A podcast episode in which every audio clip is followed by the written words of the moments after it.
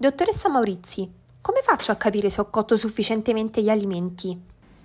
Allora, intanto puoi utilizzare un termometro da cucina, eh, ne esistono molti in commercio, proprio semplicissimi, e, e, con il termometro vai al cuore del prodotto e verifichi che la, temp- che la, appunto, la, la temperatura al cuore del prodotto eh, sia superiore ai circa 60-65 gradi, nel caso del pollo anche di più, anche 75.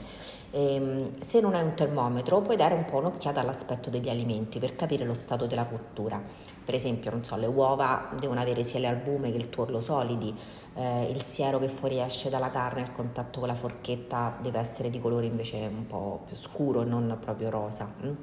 Eh, chiaramente tutto questo è diciamo un po' in contrasto no? magari con mh, mm, chi eh, vuole una cottura eh, per esempio al sangue no? della, della carne di bovina Mm, questo eh, ovviamente in quel caso cosa dobbiamo fare? Dobbiamo avere la sicurezza che eh, quella carne quel, è stata comprata da un macellaio di fiducia e che quindi diciamo proprio all'origine la carne sia una carne adatta ad essere fatta eh, appunto in diciamo blu, no? C'è addirittura che gli piace blu oppure eh, comunque con um, non, non, ben cotta. Mm.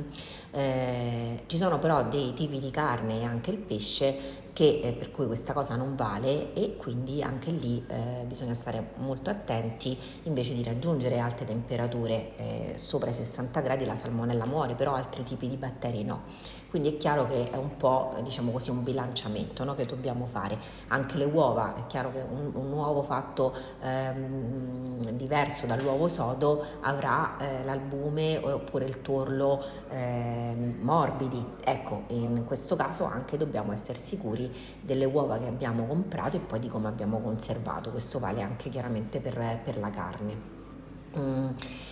Perché vi dico questo? Mm, perché la cottura è l'unica garanzia per l'uccisione dei batteri, eh, quindi è molto importante cuocere gli alimenti. Quindi se non possiamo cuocere gli alimenti dobbiamo essere abbastanza sicuri che eh, diciamo, questi batteri non c'erano già hm, nell'alimento. Okay? E, ehm, Dobbiamo anche stare attenti al contrario, cioè temperature troppo alte anche qui possono uh, provocare eh, dei danni. Eh, per esempio, allora, ehm, quando friggiamo stiamo attenti che sia nella friggitrice sia una, appunto nella, nella, nella padella dove, dove, siamo abituati a cuocere, anche lì controlliamo con un termometro, non andiamo a caso ma controlliamo, e non deve separare i 180 gradi mm, perché temperature maggiori causano il deterioramento dell'olio e si vede perché comincia a fumare. Mh. Eh, però potrebbe anche non cominciare a fumare ma essere già oltre, quindi facciamo attenzione. Ehm, dunque, mh, mm, un altro modo magari che si può utilizzare il microonde, eh, questo non cuociamo al microonde alimenti di grossa pezzatura.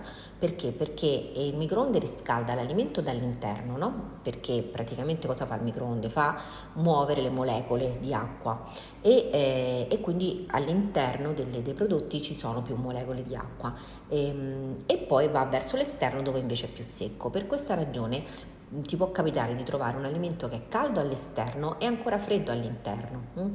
E, ehm, quindi eh, questa è una prima cosa. Poi controlla anche i eh, contenitori eh, se possono essere inseriti all'interno del, del, microonde, non tutti chiaramente lo sapete possono andare nel microonde, non mettiamo piatti di ceramica ehm, con decorazioni che non siano eh, realizzate con un materiale idoneo all'utilizzo in microonde e, e, tra l'altro poi il contenitore questo in ceramica si surriscalda e poi quando lo vai a prendere ti bruci.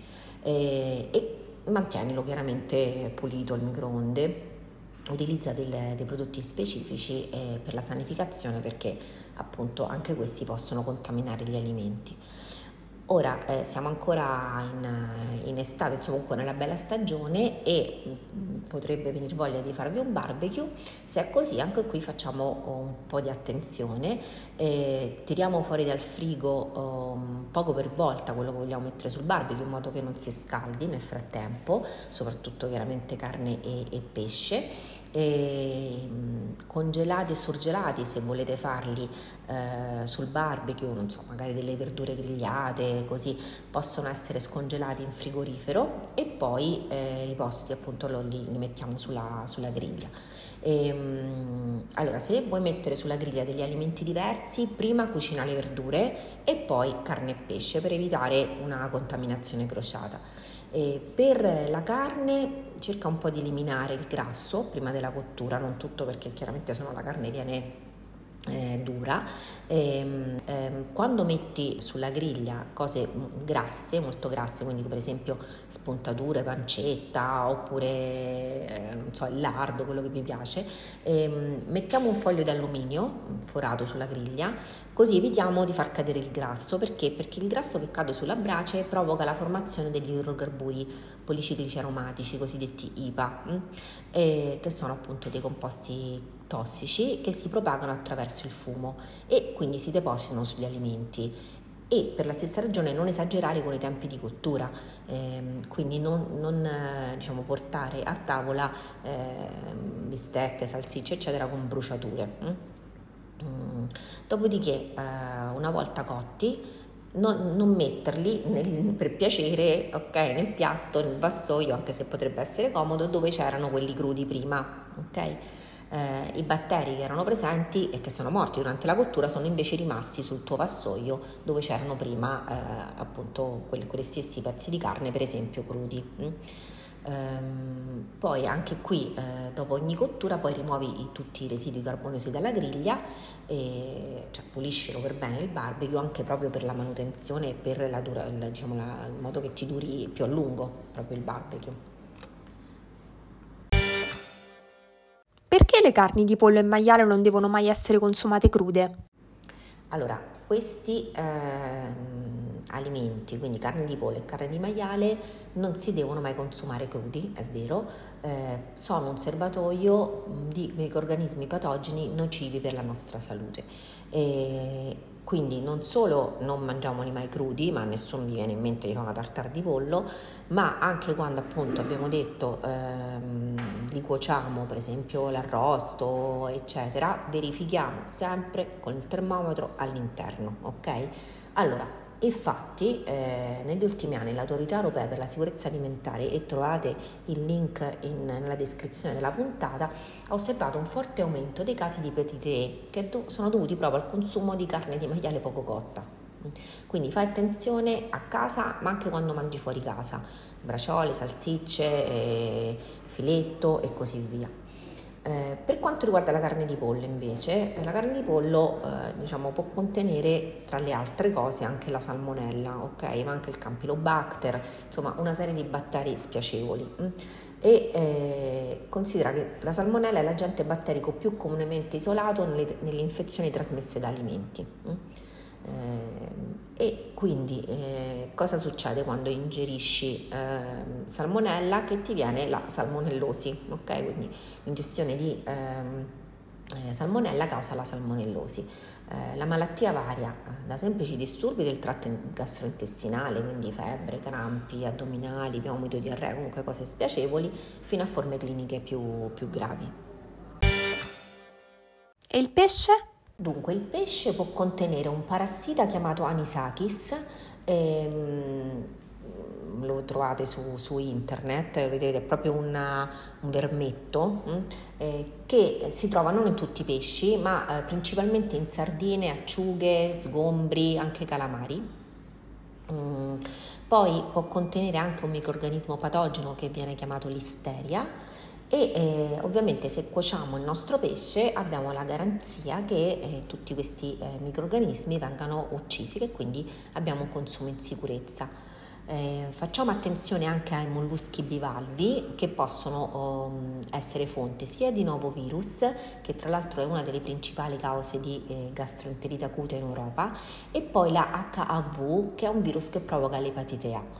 Ehm, guarda, c'è stato un um, gruppo di ricercatori dell'Istituto Zooprofilattico Sperimentale delle Venezie che ha fatto proprio uno studio per vedere ehm, um, qual è il tempo di cottura delle vongole veraci ehm, al quale si, garanzi- si ha la garanzia dell'inattivazione di nuovo virus e di HIV.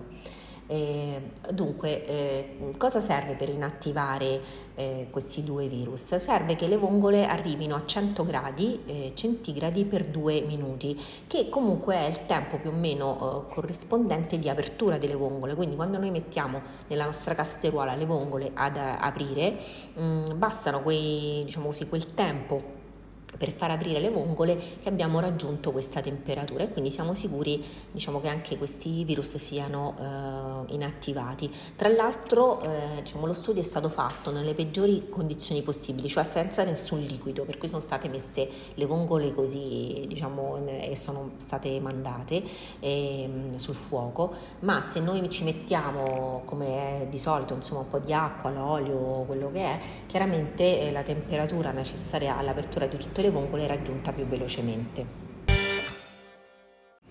Grazie mille per aver ascoltato anche questa puntata, ti aspetto martedì prossimo con una puntata sui fiori edibili. A presto, grazie, ciao!